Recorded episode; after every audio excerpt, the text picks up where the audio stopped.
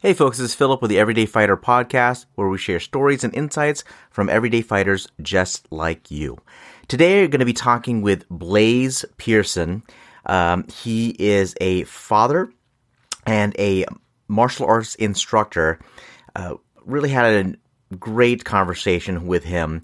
Um, a couple things that really stood out. One was that um, he, Tim telling stories about how he and his brother first started getting into martial arts um, as as children, and um, not being able to afford actual lessons, they got into books and did their best to start learning through books, uh, but also getting into later in life where he and his family were struck with a tragedy and how that has shaped the way he now approaches life um, and uh, martial arts with his family. So, really fascinating and informative conversation with Blaze. But before we get into that interview, I wanted to get into our episode spotlight.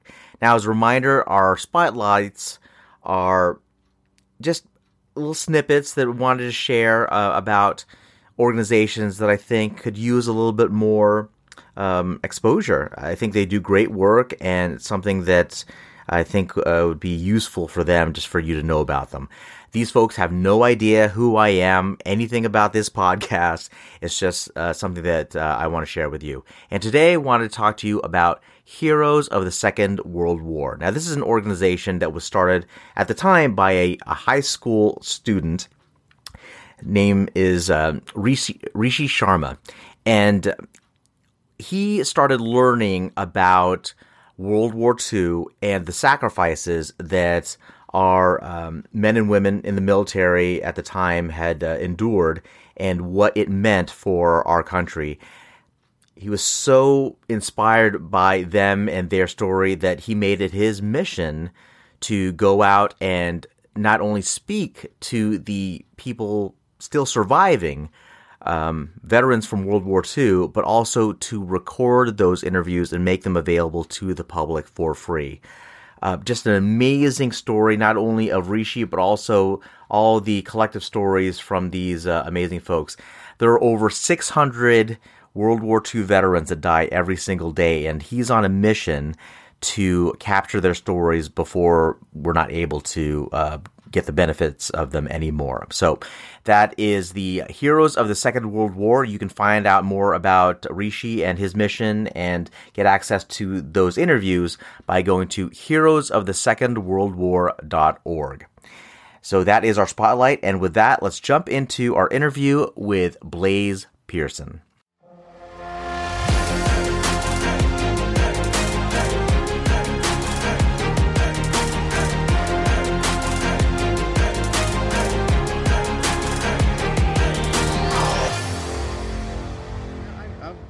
I've grown up here in Georgia, in North Georgia, right around Atlanta. Kind of grew up in the in the uh, the burbs of Atlanta, and gone around from um, Marietta, which is is sort of well known. Um, lived out there most of my adult life. Had some kids, needed bigger house than uh, needed bigger house for little money. Moved out here to Hiram. Okay, nice man, nice. So, um, growing up, did you um was that where you were introduced to to martial arts, or I mean, was there other sports you did, or what was uh how was that? Yeah, I uh I was kind of a late bloomer, but around ten or eleven, I started playing baseball, and I played baseball, and I did football all the way through through high school. Thought I was going to go play in college, and then I blew my knee out. And mm. Realized you were supposed to have good grades to go to college for football. Just and, uh, oh, was that really part of it? right? I, I, had no clue until I turned eighteen. but uh, yeah, I, I, played you know a lot of sports in and out through that. I played basketball every day for most of my life. As soon as I could walk, I was I was trying to throw a basketball at a goal, but I didn't like to get yelled at to do it. I was willing to get yelled at for baseball and football, but I wasn't. Uh, I didn't need anybody to yell at me to play basketball. I could just go in the driveway or to the park or are you talking about like uh, coaching? Right, okay. right. I didn't, I didn't, I didn't want it, you know, because it was fun the way it was. Okay, yeah. And I played so much, I felt like I learned, but it really taught me a lot about my body. Mm. So it really helped me uh, in sports that I did, uh, any sport that I did. But really, as far as martial arts is concerned, my, my dad is a martial artist, and my mom dabbled in it a little bit, mm-hmm. and uh, I was just really into fighting when I was younger. I have an older brother, and we were really into fighting and really into the uh, like martial arts movies of the 80s. That was that's all it was. I mean, when I would go play with my friends, we played ninja, and you know, we were either Van Damme or uh, Chuck Norris or something like that, running through the woods killing bad ninjas. We were the good ninjas killing the bad ninjas. Michael Dudikoff and yeah, yeah, American Ninja all day long. Loved it. Even now, I just love it for different reason. Mm-hmm. But uh, I would say, you know, really the introduction to really wanting to go further with martial arts was the UFC. Mm. Um, my brother called me up one night and said, "Dude, there's this thing on TV. It's just like blood sport. There's no rules. They're locked in a cage. Um, these guys are just going at it. It's only you know been watching it for a few minutes, and this this skinny guy ha- has has beat two people.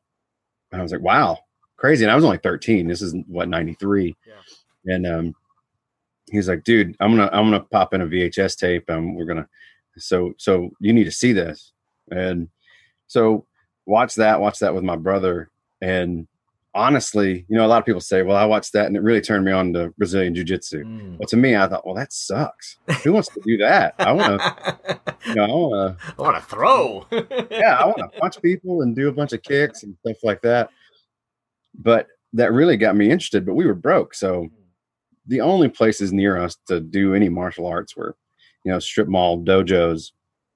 And even back then, I remember they were like seventy-five dollars a month, and it was like you know, a hundred dollars to get the gi, and it just wasn't going to happen for me. You know, I was I was able to do football and and baseball back then because I we would do fundraisers. It was like thirty dollars, and then you just sold stuff to to pay the difference. But as far as I knew that that wasn't going to happen at the dojo, so I did a few free weeks um, at places, and then really just started working with my brother. I mean, that's that him and I really just we got really interested. We started buying books. We, you know, I still have them today. That, you know, very rudimentary, but important information that I grabbed from these books, like the judo textbook. We had books on Brazilian Jiu Jitsu, Japanese Jiu Jitsu. We had this one book that was really interesting to me, or back then, that I can't find, and I wish I could and I probably would laugh at it now, but I loved it at the point at that time. It was it was something the medical implications of karate blows. Hmm. I, I could use that. I could absolutely use that. well, you know, it was like one of these things, and it would like demonstrate like the technique. It had like these really poorly drawn pictures, but it would say, you know, like the least amount of damage, the minimum, hmm. and the maximum. Hmm. So the one thing I remember that I, have taken my whole entire life, there was like this chop to the upper lip, right, right here, mm-hmm. and it was like minimum. If you do this technique right, you're going to bust their lip and you're going to knock their teeth out. Maximum, you could kill them because you could knock so many teeth into their windpipe that they die. so I was like 15. I thought I was an assassin. I was like, dude, anybody like if anybody messes with me from the side, like they're beside me, I'm gonna chop them so hard up the lip. They have no idea what I'm capable of. like, dude, you want these? You want these chops? that's right. That's really. I mean, it's funny. Even though I was, it's funny to think back and think, well, I was, you know, I wasn't a kid. I, I mean, I was, but I wasn't a child, I should say. Hmm. But I really, I thought, like, this is awesome. I'm gonna karate chop somebody to death if they break into my house. Yeah, it's it's a different kind of empowerment, right? It's like it's it's it is it's it's like you've got that secret. You've got like something that other people don't know, and but the thing is, it's not even a, just a secret that's just innocuous, right? It, it it's it's it's if my secret could affect the course of your life. exactly. I didn't think about it in those terms, but I do mm-hmm. now. Yeah, yeah, yeah. it was totally like that. It was just, it, you know, in my mind, it was something different, but it gave me some some source of confidence. Mm, mm. You know, I grew up kind of hard. I was always fighting, but um, really, you know, when you think when when you're young, and even now, uh, talk to people and like, oh, if somebody pulls a gun on me, I'm going to do this, or they pull a knife on me, I'm going to do that. I really thought at that point, like, oh, if somebody pulls a knife on me or a gun, I'm going to chop them in the. All. I got to do is this.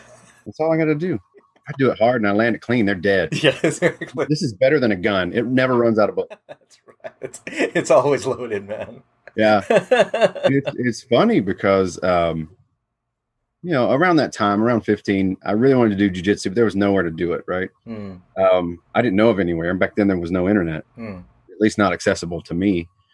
And so I would look in the phone book, and I never found anything. Hmm. By this point, jujitsu had gotten really interesting to me because there had been a couple of years of UFCs. So Royce Gracie had dominated what four at this point Hmm. And four, you know, it, it got a little iffy. I, I think it was four when he had some trouble, but um, just seeing him mow through these people, it was like this is there's something to this because you know he's beating Ken Shamrock and and Pat Smith and these legit guys who are who would destroy most everybody else. Yes.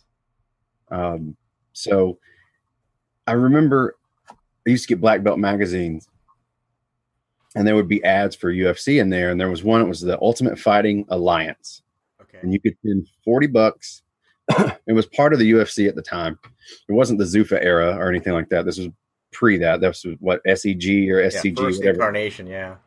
Yeah, and um, but the thing with this Ultimate Fighting Alliance is forty dollars a year. You send your money, then they would update you on different disciplines where there was to train near you. It was like this. It was like the slew of information that you can get for free now with Google. But Hmm. back then, it seemed like, oh wow, this is amazing. So I I got forty bucks, and I put it in an envelope. I sent it off, and then like every month they would send me some pamphlet that was basically useless. All it really told me was, okay, there's nothing near you. Yeah. Like Well, let me, me just remind you of what you're lacking right now. yeah, thank you for your forty dollars. Here's absolutely nothing. yeah. But but when I got into high school, it was like, well, there's wrestling. Hmm. So, you know, I I started wrestling in high school, and that was as close as I could get. The funny thing is, is I'd done so much makeshift basement jujitsu with my brother Mhm. that I was comfortable off my back. He was older than me, he's bigger than me. And in jujitsu, that wasn't a problem. And you get into wrestling, it's like, oh, what, what, you pinned me? Yeah. Yeah. that? What does that Oh, mean? I can't be down here. So that took a little while to get over, but I did freestyle and I did collegiate, uh, uh, and for a few years. And, and it was after high school that I got my first taste of legitimate, uh, Brazilian jiu-jitsu instruction, but I've been doing jiu-jitsu since that time. I graduated in 98. I would say it was probably the end of 98, beginning of 99, where I got my first legitimate taste of what jiu-jitsu was all about. Mm, mm. And that really helped me understand that my little uh, karate blows weren't going to go as planned. Yeah, yeah, definitely a, a different environment. Yeah. not not as sterile. Right, right. And when somebody's fighting back or when somebody's doing something different. yeah. Well, you you grew up in that though, right? I mean, like you said, your your uh, your parents uh, were martial artists uh, to a Mhm. degree. Were, did they ever? Um, and was there a particular style that they they uh, studied, or It was an Okinawan style. Okay. Um, and I, I couldn't tell you uh, who. Uh, my mom did it briefly, and my dad, my dad studied all the way up to black belt, but I couldn't tell you who it was. He had, by the time I was born, he had he had already uh, moved on. Basically, oh, okay, he okay, kept the skills, but he, he he put himself through college doing sword demonstrations and and breaking bricks and boards and stuff like that. But he had hurt himself, I think, enough by the time I was born. I was the last child I was on out there uh-huh. that he he he had just moved on. So Okay, so you didn't have it wasn't anything that they were practicing, um, you know, very seriously by the time that you you were uh, you were born. Okay, okay, right, I wasn't going to the to the dojo with him. I wasn't going to the gym like my like I do with my kids and when we train gotcha. at the same school. So, but uh, was it? Uh, did they ever kind of try to push you in in that direction, or was just that was just because of the money situation? They just didn't do it. Yeah, it was. I think it was one of those things that that my parents would have loved for me to be able to do, but um, it just it just wasn't there. You know, I actually lived with my mom.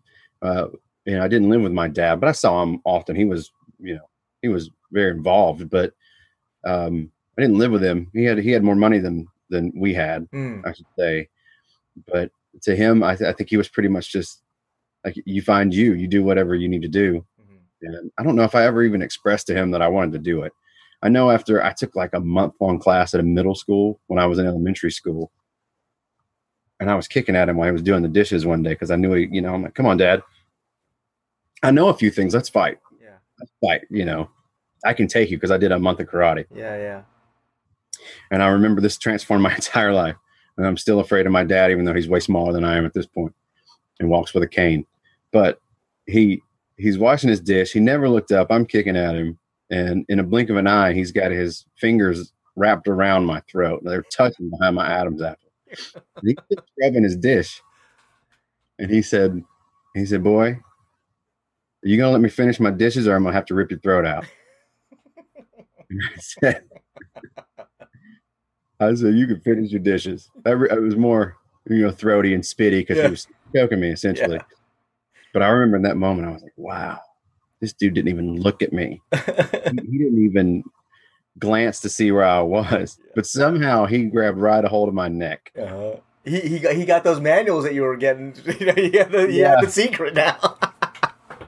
And it's funny because the whole, my whole, I don't know, my whole life, basically, if I have a threat, like just messing around threat, my friends would tell you it's the I'm going to rip your throat out, and that's everybody thinks it's Roadhouse, but no, it's No. from Stephen Pearson. It's Yeah. from my dad when he was washing the dishes oh, that's great. because I thought that's the scaredest or the most scared that I've ever been, and it was legit. Mm, I knew he wasn't going to kill me, mm, but I wasn't sure he wasn't going to really hurt me. right. there is there was a level of risk there. It was Yeah. very real. Yeah, and there was a level of uh of badassery. Mm. Sorry if I can't say that on your No, no, you're good, man. Yeah. podcast. There was a level of badassery in that moment that I had not attained or witnessed in Mm. live and in person. and, and I could only imagine that coming from your dad too. I mean that that takes it to a completely different level. I would think. yeah, you yeah, know? It's not like oh yeah, it's it's it's on TV and there's like a kind of a separation there. Like not only is this real life, not only is this viscerally in front of my face right now, but it is the guy that I that that I came from. yeah, yeah. And and he was just so cool and calm. yeah. And you know, I, he wasn't even mad at me. It was just like, dude, leave me alone.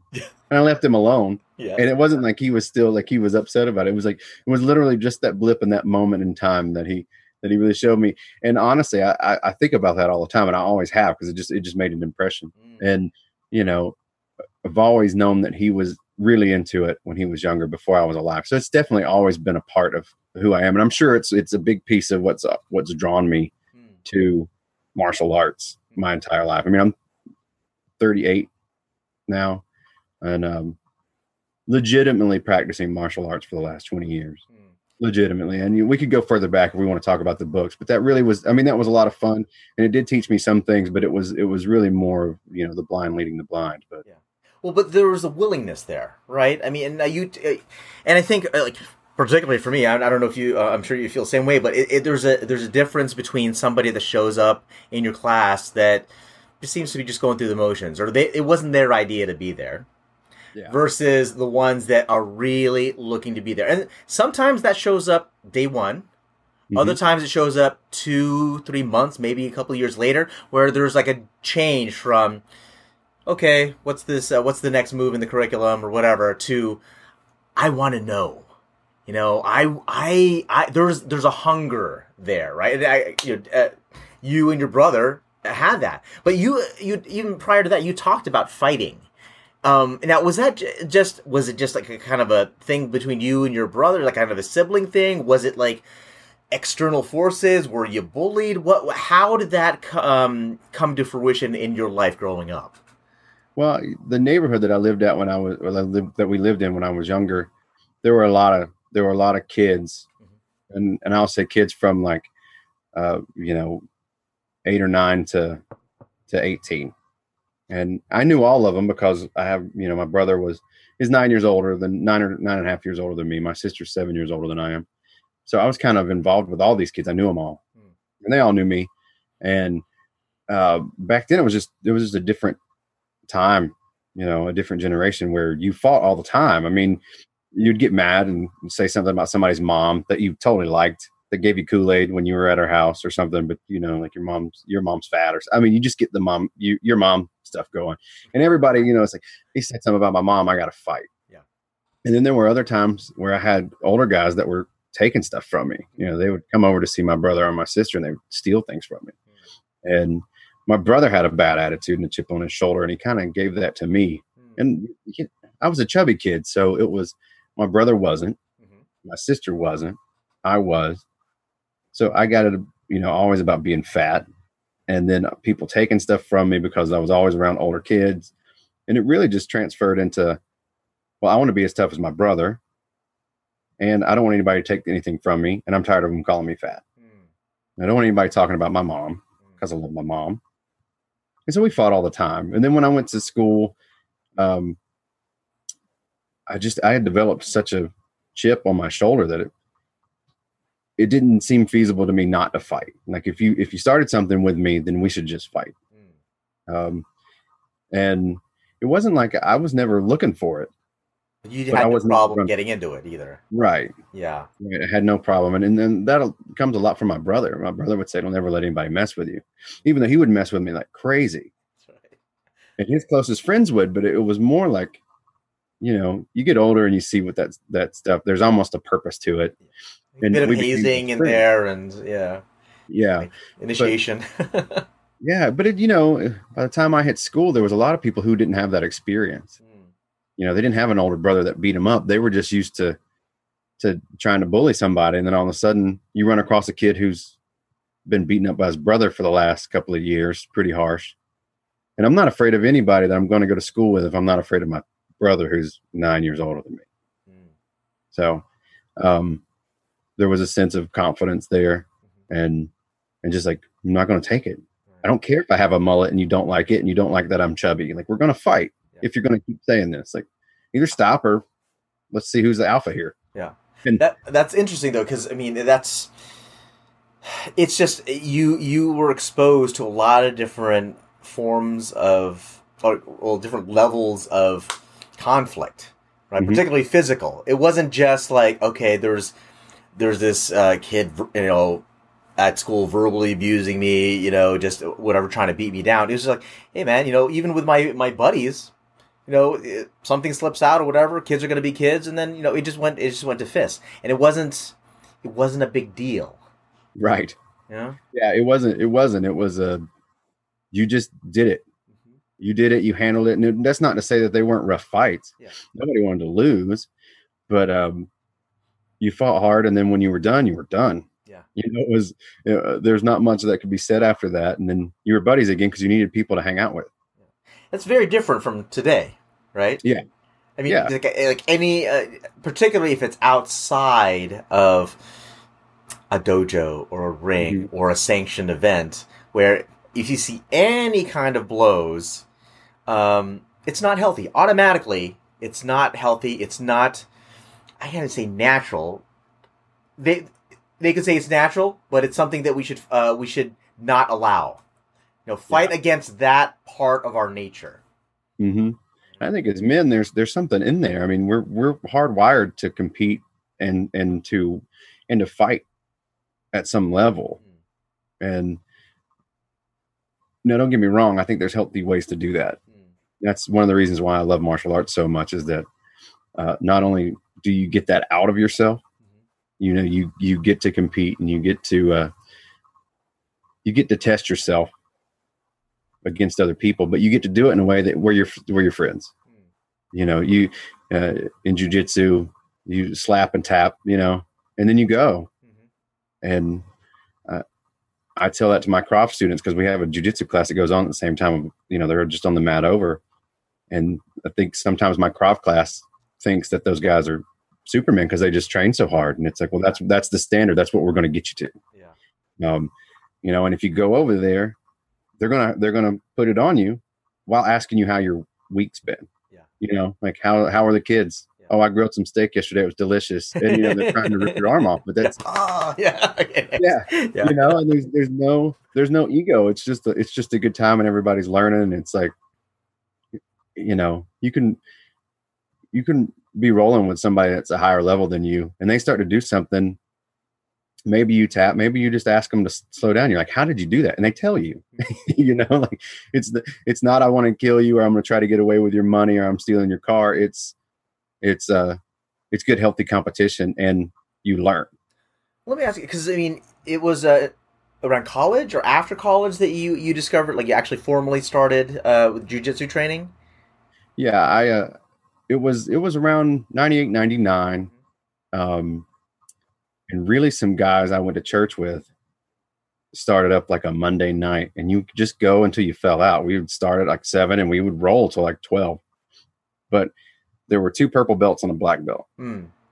And and we we all threw in some money and we bought some mats and we would clear out room in the church and we would we would roll in the church. Yeah. And so you know, I wasn't at a gym, I wasn't at a dojo, I wasn't paying anybody, but but I was rolling with two purples and a black. You know, it wasn't like uh, you know, it was just me and my brother in the basement. You know, it was it was guys who knew what they were doing, who knew what they were talking about, who could who could really explain the intricacies of positions that I didn't know. I mean, there's not so much a book can cover. A book can't really tell you every little nook and cranny of a technique. Mm. And something like jujitsu, technique is a is a big thing. I mean, arm angle is a big thing. How you go about getting to a certain position is a big thing. Mm. The elbows, you know, I didn't read that in my book Mm. but then I realized, oh, so there's there's a gap here that has to be that has to be filled unless I with my body parts and not Not there. Parts, you know, right. Right. that that spells me getting hurt or me tapping. Mhm. Um, so these guys were really connecting the dots, and that went on, man, that went on for years and years. I didn't do it all the time because I was I really got into playing music, and the opportunity was there to to really fulfill that side of a dream that I had had for my life. Mm. So I did a lot of music and traveled around and did some of that. And then when I was home, whenever I was home, I would I would go train jujitsu. But we only did one one night a week, but it was for hours. I mean, it was longer than any class that you would ever take. Mm. And um, and it was a, it was a really good time. I mean, it was a great time. Um, some invaluable training because sometimes it might only be four people. Mm. But you know, you would have such uh, opportunity to work with higher level guys and just get all your questions answered. Mhm. And still to this day, there's certain things that I do that I'll think back at those times and I'm like, oh, that's what they meant. Mm. Like that makes sense now. Mm. And I always think that's my baseline. So I always think back to that time. Hmm. How long did it take you to get to that uh, comfort level of just the process, right? I mean, I feel like hey, this is it's not something that's gonna happen in one session. It's not gonna happen overnight. And on top of that, getting tapped out, getting ch- getting choked, getting you know, getting the bit of that adrenaline there, like, oh man, they totally have got, they've got me now. Of course, obviously in a safe environment, but it's, it doesn't, it doesn't take away from the fact that it can be frustrating. Oh yeah, totally. And I don't really know exactly when I hit that. I think that um, I realized pretty early on that I only really got mad at my brother. Mm, When I would roll with people, I would only get mad at him. And it never worked out to my advantage. He always beat Yeah. He always beat me. He could always exploit it. And um, as I started training more, uh, more towards the the mid 2000s 2006 2007 i started training uh, a lot. Mm, you know three days jujitsu three days kickboxing and i was i was i got really serious and then it became a, a large priority. And um at that point i think i'd already done enough to where i don't remember having that frustration. I knew i was going to get frustrated. So that makes it in and of itself makes it less frustrating. And i knew that uh, with the guys that I was training with, mm. they were they were really open. Okay. And you, know, most of most everybody that I trained with at that gym were were MMA guys. Even the the kickboxing it was it was American kickboxing under Mark Cook, um, who who was a great kickboxer and he's a great kung fu guy. But that school was full of so many MMA fighters at the time that everything was kind of geared around MMA. Mm. But it was such a giving environment. Everybody was willing to teach because they wanted to learn from you. You know, uh, every person you meet is better than you at something, right? Mm. So, um, when I when I really embraced that as part of that journey. You know, jujitsu. Like I always tell everybody, it's my favorite martial art. I teach Krav Maga, but jujitsu is my favorite. Hmm. Um, I love kickboxing, but jujitsu is my favorite. Hmm. And part of that is because you never don't know where you stand in jujitsu. Hmm. Because every single time you go to the gym, you're going to roll. And every single time at the gym, you're going to know how good you are or how bad you are. Hmm. Like there's there was really no guesswork. You, know, you can train you could train kickboxing and miss sparring day for a few weeks, and you really don't know, or, or maybe you never spar, but you hit the bag and, and you hit mitts. You never really know where you're at. You can think you're better than you are, but in jujitsu, you know, you work technique for a little while. You run drills. Somebody's trying to pass your guard, or you're trying to pass somebody's guard, and you feel like throwing up and then the work starts. You know, it's after that as I get some water and come back and let's start to roll. Mm. And when you start rolling with people, especially strangers, and then if you're good, you're good. Mm. And if you're having an off night, you're tapping a lot. Mm. You realize there's no shame in that. Mm. Like, you're either the hammer or the nail. Either way, you're you're really important. So What? Because you you played sports throughout throughout your life.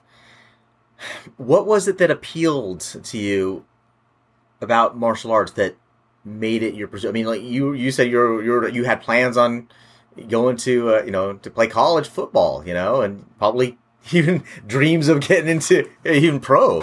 What? what, uh, what I mean, no, obviously there's could be circumstances that type of thing get get in the way, but you. St- I mean, you could you could do other things other than martial art. What? But you're you you chose that. What was it about it? Well, you know, I, I did want to go and do the football thing, and I blew my knee out my senior year of high school, Mm.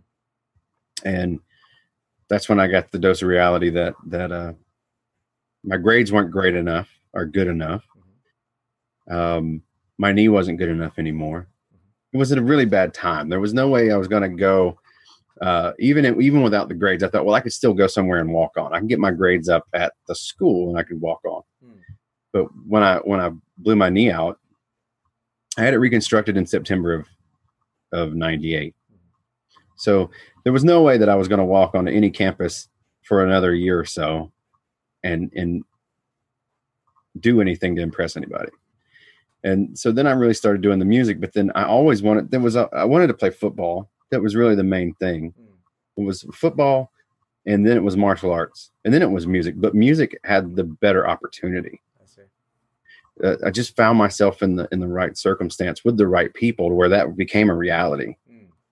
And I could I could tell back then that even at that point that you had to take advantage of of that situation. Yes. So that moved ahead, and then when that was gone, uh, you know that's a whole nother that's a whole nother conversation. But when that was when that was gone, martial arts was still here. I could be a I could be married and do martial arts. I could be a dad and do martial arts. I could live my life, and I could still scratch an itch to compete um, and just grow as a person. So and and when you know when you get to a certain age, there's it's not like I, I'm going to go sign up for summer baseball. You know, Sure. you know what I mean, or or I'm going to go play football. You know, but I can go to a I can go to a gym. I can I can train any number of martial arts right now if I wanted to. Just so happens I'm old enough that I've just my my interests are what they are, and I know that. Sure. Like I'm not scratching a bunch of itches. Mm. But you know, I know I like jujitsu. I know I like kickboxing. I know I like Krav Maga. Mhm. So I can really focus my energies, and I can do all those at the same gym. Mhm. I think there's um I don't know there's something about it at least for me and uh, you know you you speak I'm sure, I'm sure you can speak to this as well is that you talk about an itch there's an itch for that kind of interaction hmm you know it's on the field whether it's football you know I played soccer uh, tennis you know those those are great you get a great workout you know a lot, a lot nice you know good good technique. You know, there's definitely a level of skill in there, but the stakes are different as well. Yeah. Yeah, And I think that's something for me that uh, it it it feels more real. Yeah, I don't know if that makes sense. No, absolutely. And uh, uh, it it you get tools from martial arts that you can take into any any day, any moment of any day, and um, especially especially when you have a family. Mm. There's things that you learn. Uh, it's not even all techniques. Sometimes it's just things you learn about yourself. Mm.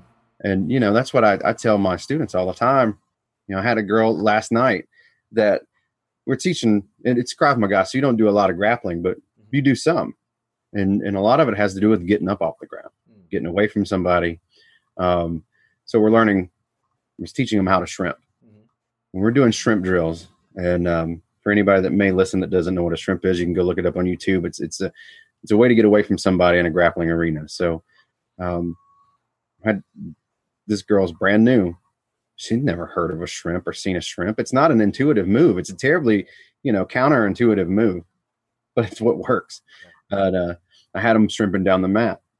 I had everybody doing two two laps, and uh, when everybody, if you did your two laps, then you're standing there, you're shadow boxing or you're jump doing jumping jacks. I didn't want anybody to rest. And she had a really hard time, and everybody was finished with their two before she was halfway finished with the first one. And I could see that she was starting to get frustrated, but she was still working hard. Mm. She got to the end and she ran and she joined everybody and started shadowboxing. I said, What are you doing? Everybody's done too. And I could see in her face at that moment, she's like, You're going to make me do this? Like everybody's waiting on me and everybody's suffering. And I'm like, Everybody here wants you to do it just as much as I do. Mm. And you can. Mm. And so, you know, to her credit, she didn't, she, I could tell she was frustrated. I could tell she was a little scared because everybody was watching her. She just got down and did it. And I'm telling you, it was amazing. She, she like she'd been doing it for, for, I don't know, months, which, you know, which is great. And your, your second lap that you've ever done it. And, and she's doing really good. That pressure of everybody watching, everybody's cheering. That's part of what we do in Krav. Everybody's cheering because nobody wants to see anybody fail. We're all there to work and help each other. Um, but she she flies down the mat doing doing good work, doing really good work. And you know, you see that frustration switch to this, oh my gosh, I just did that. Yeah. I, I just I didn't just do it, I killed it. Like that was good. And everybody's high fiving her, and you could see something in her eyes that was that that wow. I I didn't think I could do that Mm. but I did that, you know, and, and whether it's sports or martial arts, it gives you those things that you learn about yourself. You learn techniques, that's great. But when you when you realize that you can do something that you thought you couldn't, Mhm. when somebody goes, I don't care if you don't think you can, I believe you can, so I need to see you do it. Mm. And that happens, and then you're like, wow, I'm I'm tougher than I thought, Mm. you know, and we have a motto at our at our gym in the Krav class, you go home tougher than you came. Mm.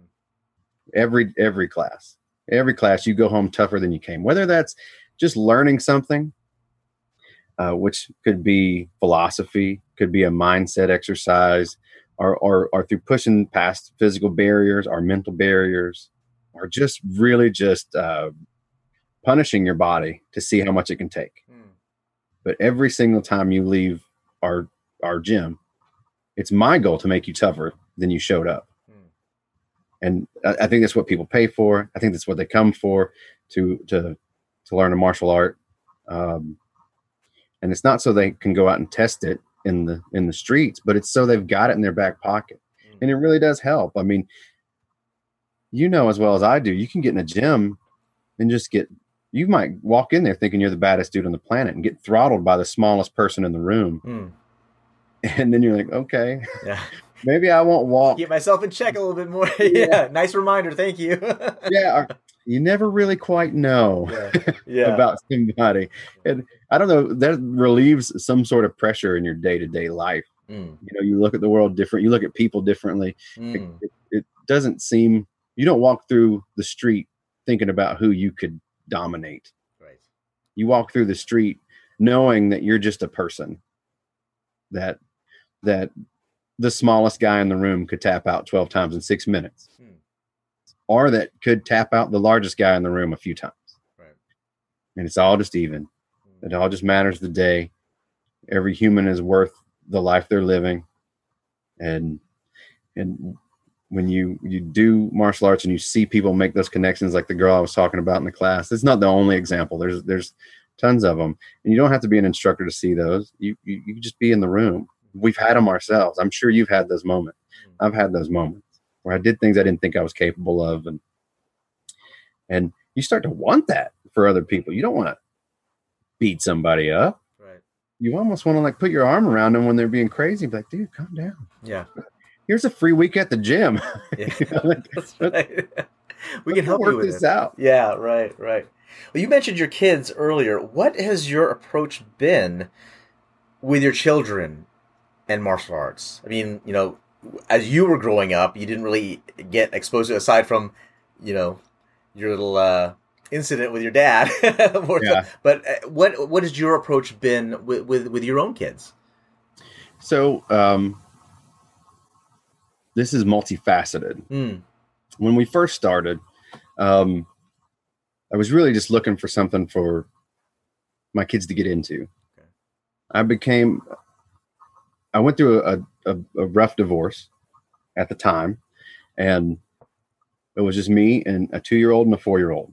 I've been training consistently. I was training to to start fighting, and and it, it it pretty much threw a wrench in a lot of that because now I'm taking care of two very young kids full time.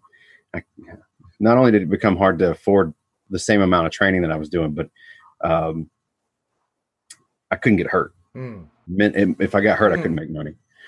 Um, so basically, stopped training for a little while, and then they got. Then I found places where they could train too, and I could train. So it started off; it was almost selfish. Hmm. Give them an activity. Although I, I've always wanted them to do it, but they were young. So the first taste of it was I just I wanted to be able to train, yeah, it's convenient but. I wasn't going to have there. yeah, I wasn't gonna sit them in a in the parent room because they were so young. Yeah. It's not. I mean, now they do it, but now they're older. We're talking two, four, you know, three and five type age age ranges, and and they had just lost their comfort zone. You know, we lived in a different house. Mom wasn't around. You know, things were a lot different. I was going to keep them in a room for a couple hours. You know, every night or every other night. So, uh, so it really started off kind of selfish in that respect. Mm. Then and then I just wanted them to be active. Mm. They were doing kids MMA and and they did fine, but they weren't really learning stuff. They were a little intimidated. There were a lot of bigger kids in the class until we found where we're at now, and it was more of a traditional karate, traditional martial arts program for the kids. As soon as we walked in, my son was like, "Bing!" I saw the light go off in his head, and he's Huh. he loved it every day since. Mm, And if I don't want to train, he's you know, there's no way he's going to let me not train. He's going to be on. He's like, "Come on, Dad, you know, let's go do this." And he's he does it. He's he's amazing with it, and he's inspired. I think he's inspired his sisters mm, more so than me. Um, but there's seven people in my family. Six of us train mm, all the time, mm. and one trains sometime. Hmm. But when I said it's multifaceted, um, at this point, my mindset has changed a lot um, because back in 2013, my sister was murdered. Mm. Um, I had a sister that was murdered, and uh, it's a crazy story. I won't get into the whole story, but basically, somebody broke into her house and they beat her with a breaker bar. They beat her to death Mm. with a breaker bar. And you know, I can't help. She fought back, and the and she fought back, and and uh, she did whatever she could to live, but she didn't know anything. Mm. You know, she didn't. All she knew what to do was to just throw and grab. You know, like what you what you would intuitively know. And I, uh, I can't help to this day, and I can't shake the thought uh, that if she had just known a little bit of what to do if somebody was swinging something at you, you know, she could have done two weeks of Krav Maga and it could have saved her life. Because I mean, uh, just a little bit, you know, it, just a little bit to keep you to to keep you alive, Mm. to show somebody that you're not as easy as they thought. Mm. Um, so now it's kind of one of those things where it's like you're going to train, Mm. and and I require a certain amount of it from them, just just so they'll know some things. You know, I don't care if they become champions. I don't care if they like if they all get their black belts. Um, I, w- I would love them to. You know what I mean? I would love to see that happen. I would love to see them make a life out of all this. The biggest thing to me right now is I think it's more important to know to know some things. And it was really important when I was when when we started this this school, this dojo, the, when we started going to the place that we're all at now, uh, that they taught um, applicable self defense to the kids. You know, it meant something to me that it wasn't just all kata based. I think there's I think there's value there. I don't want to say that there's not. Um, there's a lot of value to, especially for kids, for traditional martial arts and and forms and katas and things like that. But um, like twice a month, they go on these full on, like basically Krav Maga. It's a, a full on self defense things, and they're hitting they're hitting pads and they're they're protecting against weapons, and they're and they're little, but they're learning, and that was really important to me, um, because like I said, I mean, just the slightest bit of knowledge I think could have helped could have saved my sister, Mm. and so I want to make sure that my kids have that, you know, and fulfill your commitments. You know, you, you always sign a commitment when you sign up to a to a gym, whether that be a year. Some of them have three years, whatever. I'm like fulfill the commitments, train, and learn. I mean, I have a dojo basically at my house. I have I have mats on the floor and I've got bags and we do stuff here. Sometimes I just teach them stuff that I want them to know, Hmm. but but it, I do require it for those real applicable reasons above and beyond or, or, or uh, with alongside things like the respect and just the humility and and stuff like that. Um, how do you approach something like that with them? Because I mean, it's it's one thing to say, or do you? because it's one thing to say, "Oh yeah, you're going to this program." It's like an equivalent of going into little league, right? Yeah. It's an it's completely different when it's introduced as, or even just trying to broach the subject of, this is to keep you safer. Yeah. How, what? How do you do that? I mean, Well, I don't. I don't know that I, I necessarily did that at first hmm, with with my two, and then I, I got remarried and I married into three three lovely daughters, hmm, and the, we well, I wasn't I didn't want to necessarily force them Hmm. to do it. We could have done it all at the house. I would have forced them to learn some things at the house. hmm, Um, maybe that sounds rough. It just it is what it is. I would have forced them to learn a few techniques. Um, but like I said, I think my son has been really inspirational, not only to his to his biological sister, but to his stepsisters. hmm. Um, he's just he's just really taken to it, and, and so have they. I mean, every I got a house full of killers here. I got to be on top of my game. I can't stop training. Nobody would listen to me in my house if I did. But um, with with my stepdaughters, it was told like, okay, well, we're going to do this regardless.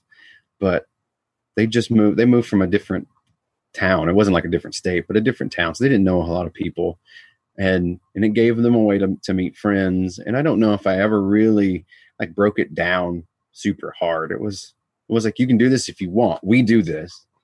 So, um, and my wife was going to do it. Like so, it's either you can participate or you can sit here and and watch us do it. We're gonna be here anyway, so it's up to you. Yeah. yeah. Yeah, and you know, I wished I had like some great answer, but I think if I was having to have that conversation at this point and talk about it, and you know, I would, I don't, I don't really. It, kids of a certain age, I don't have a problem with you as a parent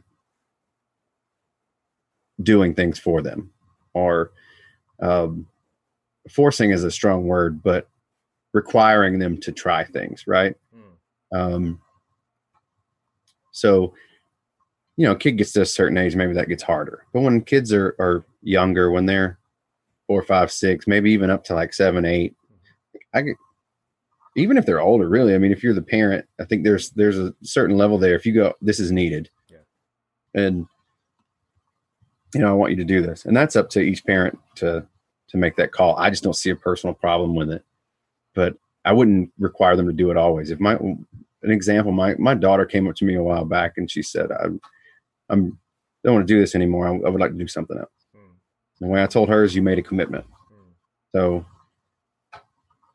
if you made a commitment, you have to see the commitment through." Hmm. That's all I'm requiring of you. If you do this commitment and then you still want to move on, then you can do it because you've you fulfilled your commitment to the to the contract we signed with the school and you fulfilled it with me when I when I made the financial uh, investment in this. And honestly, by the time that commitment was up, there's been no mention You know, I've asked her, but she's like, "What are you talking about? I'm gonna quit." Is her best friends are at the dojo. Yeah. She loved it. Yeah. You know, she's moved up. She's moved up belt rank. She's on the demo team now. She's on the leadership team. Like she's done these things that she would have. Uh, as much as I love baseball, it's not like I was getting recognized for being a great leader on my baseball team. you know what I mean? It wasn't building that level of confidence within me. Um, but yeah, I, I mean, I'm I'm big on commitment. I'm big on like if you need to learn this, you just need to learn this. So if, if I'm as as a parent say you need to do this, you just need to do it, at least for a certain amount of time. Um, I believe in minimum requirements. You know, like okay, here's the minimum. You got to meet this. You can do as much as you want. There's the minimum. Mhm. Um, and does that answer your question at all? Well, I don't guess. I mean, Yeah. do you do you broach this, or, or how do you, or do you broach the subject of you might have to use this in some way now? Because there's there's there's a surface level of that, right? Because Yeah, you know, yeah. there's a lot of just self defense this, self defense that. Oh, what if you do this because it's a plastic knife or it's a plastic gun or whatever? So it's easy to stay on that surface level of like that's just the terminology, right? Mhm. but then getting it to the point where and again I, I don't you know that's my i guess that's my question is do you get any deeper than that is it necessary to get any deeper than that do you just you just hope that they somehow get because you don't want to traumatize your kids right, Right. you and it, there's there's definitely there's a difference between sheltering them from the the bad things that happen everywhere and um laying it on like oh my, this is it's fire and brimstone kind of thing, you know, where they don't want to leave the house. So is there I mean how do you find that balance? I I've been really forthright with them with them all, and I and you know I have told them about their their aunt Dana. Hmm. They they know what happened to their aunt, give or take. I mean, they don't know all the details, but they know that somebody somebody took her life, Right. and they know that I believe that if she had had some sort of training, that that it wouldn't have happened. Um, so they know that that's one of the reasons why I'm so serious about it, and and why I why I teach Krav Maga and why I train as hard as I do. They know that that's an underlying thing, like that's a, a big driving factor. Also, I have told them um, that it's it's strength to know if they can actually feel more confident when they're when you know if they go outside and play they can feel a little bit more confident because they do know something and i have told you know there is a there is a thin line and i think it it, it, it changes from kid to kid so I think it takes it takes there's a responsibility as a parent to fu- to figure that out or to kind of know that with your children anyway. There's also a responsibility for some for some form of uh, honesty with them. Like you said, you know, like you don't want to traumatize them, but there is you want you want to protect and empower, um, not scare and and paralyze. So, uh, you know, we we work on some things. You know, like we we have like little plans here and there. If something happens, or if you're in a store and you think something's weird, follow that. You know. So my kids know uh, know enough to where I think they feel like they could actually not not defeat an adult, but they could defend themselves, hmm. and that's important because I don't want them to ever think about trying to defeat somebody that's twice their size, hmm. because you can run away. Hmm. All you got to do is buy enough time and space, and they know how to do that. And I think they're actually confident in the fact that they're not easy targets. And I've explained the fact that you don't want to be an easy target for anything in life. Doesn't mean you have to be rude. Doesn't mean you have to be aggressive. Just don't be an easy target. Um, so empower them, speak to them in, in ways that let them know uh, what where the power lies and not where the fear lies. Does that make sense? Yeah, no, absolutely, and I think that's that's really that's that speaks to me. That's uh, particularly in in avoiding nightmares, right? Yeah. It's, it's like what do you continue to speak about? Do you continue uh, to speak about oh get away from this, get away from this situation, or no, we're going towards this situation here, you know? And like you know, to your point of you they're seeing it as options, giving them more options. It's, it's like trying to spell using an alphabet, but you're missing half the letters. Yeah. You know, but like, well, here, and it's just a matter of fact thing. There's no, there doesn't have to necessarily be any emotion associated with that. Definitely, it doesn't have to be a negative emotion. Maybe a little bit like, oh, wouldn't, uh, wouldn't it kind of be uh, annoying to have to try to spell with only half the letters? Oh, wouldn't it be great if you had all of them? Okay, let's just give you all of them then. You know? Yeah, Yeah. Yeah. And you know, talking over things like what if you were if we were at the store and we got separated and somebody came up and asked you if you were lost, how would you, you know, how would you do this? This is how I would like you to do it. You know, uh, just letting them know the options, like you said. And that's it's you know, we have little things. If I if we're out and I've got a bunch of kids and we're all out together, I've got this motto and it, and it cracks my wife up now and, and other people, but I say I don't keep up with kids, they keep up with me. Mm. So, so there's times where we get separated and we have the, you know, we'll either Marco Polo or, you know, we have a little whistle and they could, they could answer back and I'll know if they're close. But also if I yell line, my kids know they have, they have to come get in that line. You know, like I said, I've got, I've got five kids, travel a lot with four of them. One's a little older, but, uh, if I yell line, they get right behind me as if some, like something bad is going down. And, you know, my son's in the back and the girls are in the middle. So, and when we're staggered, we can see everything that's going on. And I'll practice it. You know, I might just, you know, we did it the other day at the bookstore.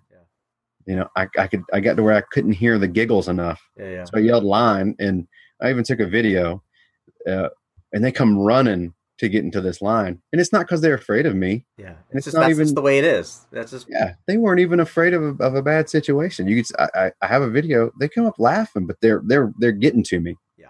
you know, and and that's really important to me because I don't want them to freak out and paralyze. Mm. You know, I'm your protector. Come to me, and if I can teach that. Where you come to me and you stay where I can, I can know where you're at and I can see the threat.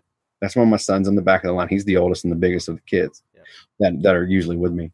Um, so he can cover my back and their backs, Mhm. and I can cover everybody's front. And you know, we I've taught them about uh, active shooters. You know, if somebody comes into their school or into a store that they're at, you know, run, hide, fight.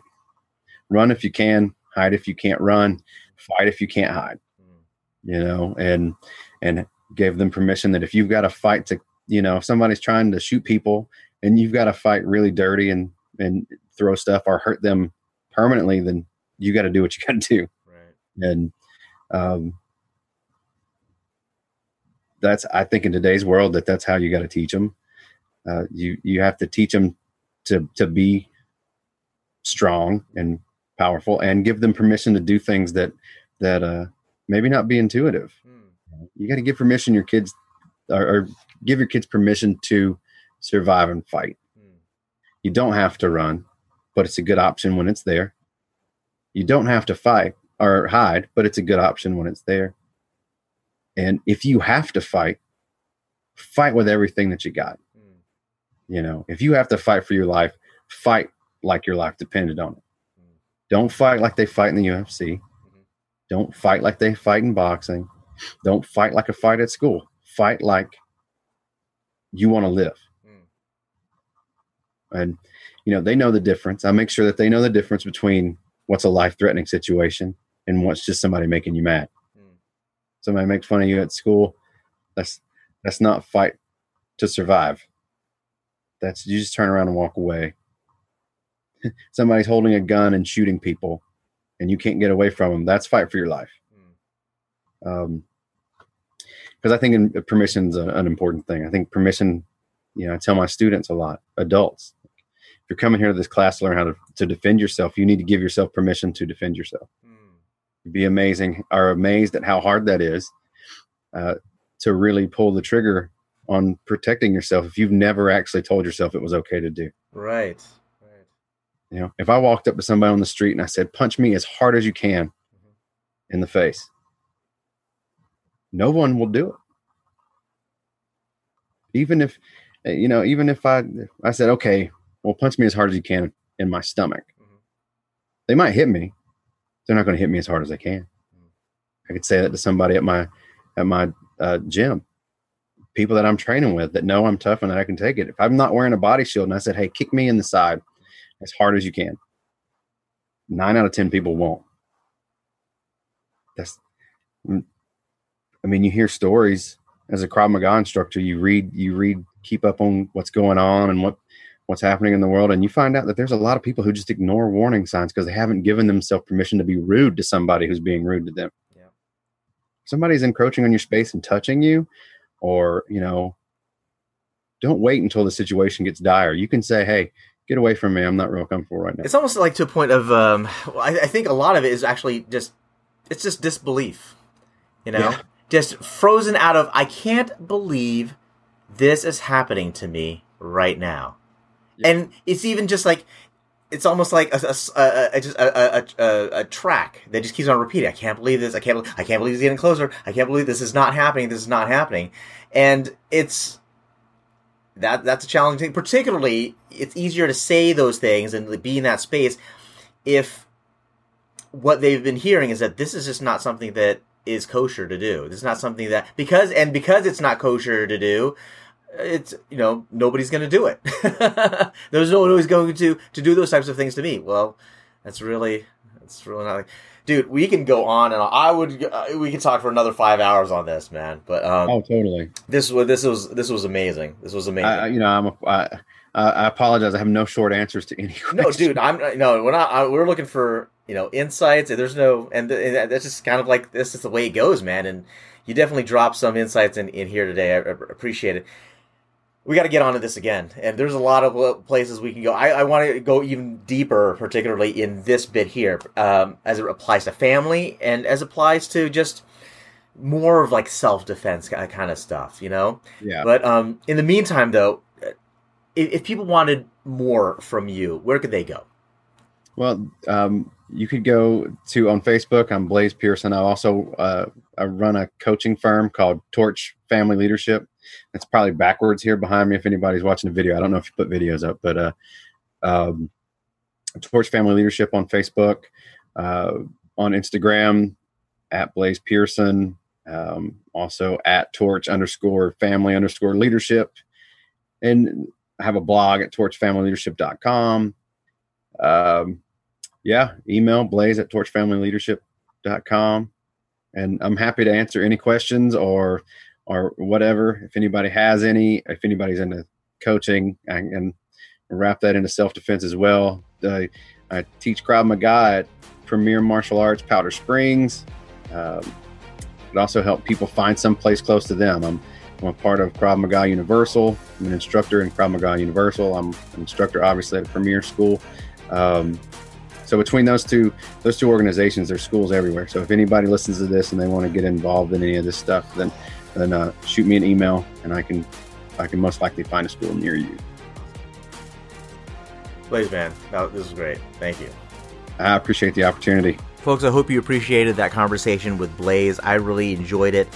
Um, really a great guy, laid back, but also you know you can tell the seriousness in how he pr- approaches self-defense and making sure that not only he but also his family um, is well prepared um, for anything that might come. Uh, really, a lot of great lessons there. But uh, that is it for today's episode. Again, this is Philip with the Everyday Fighter Podcast. Talk to you next time.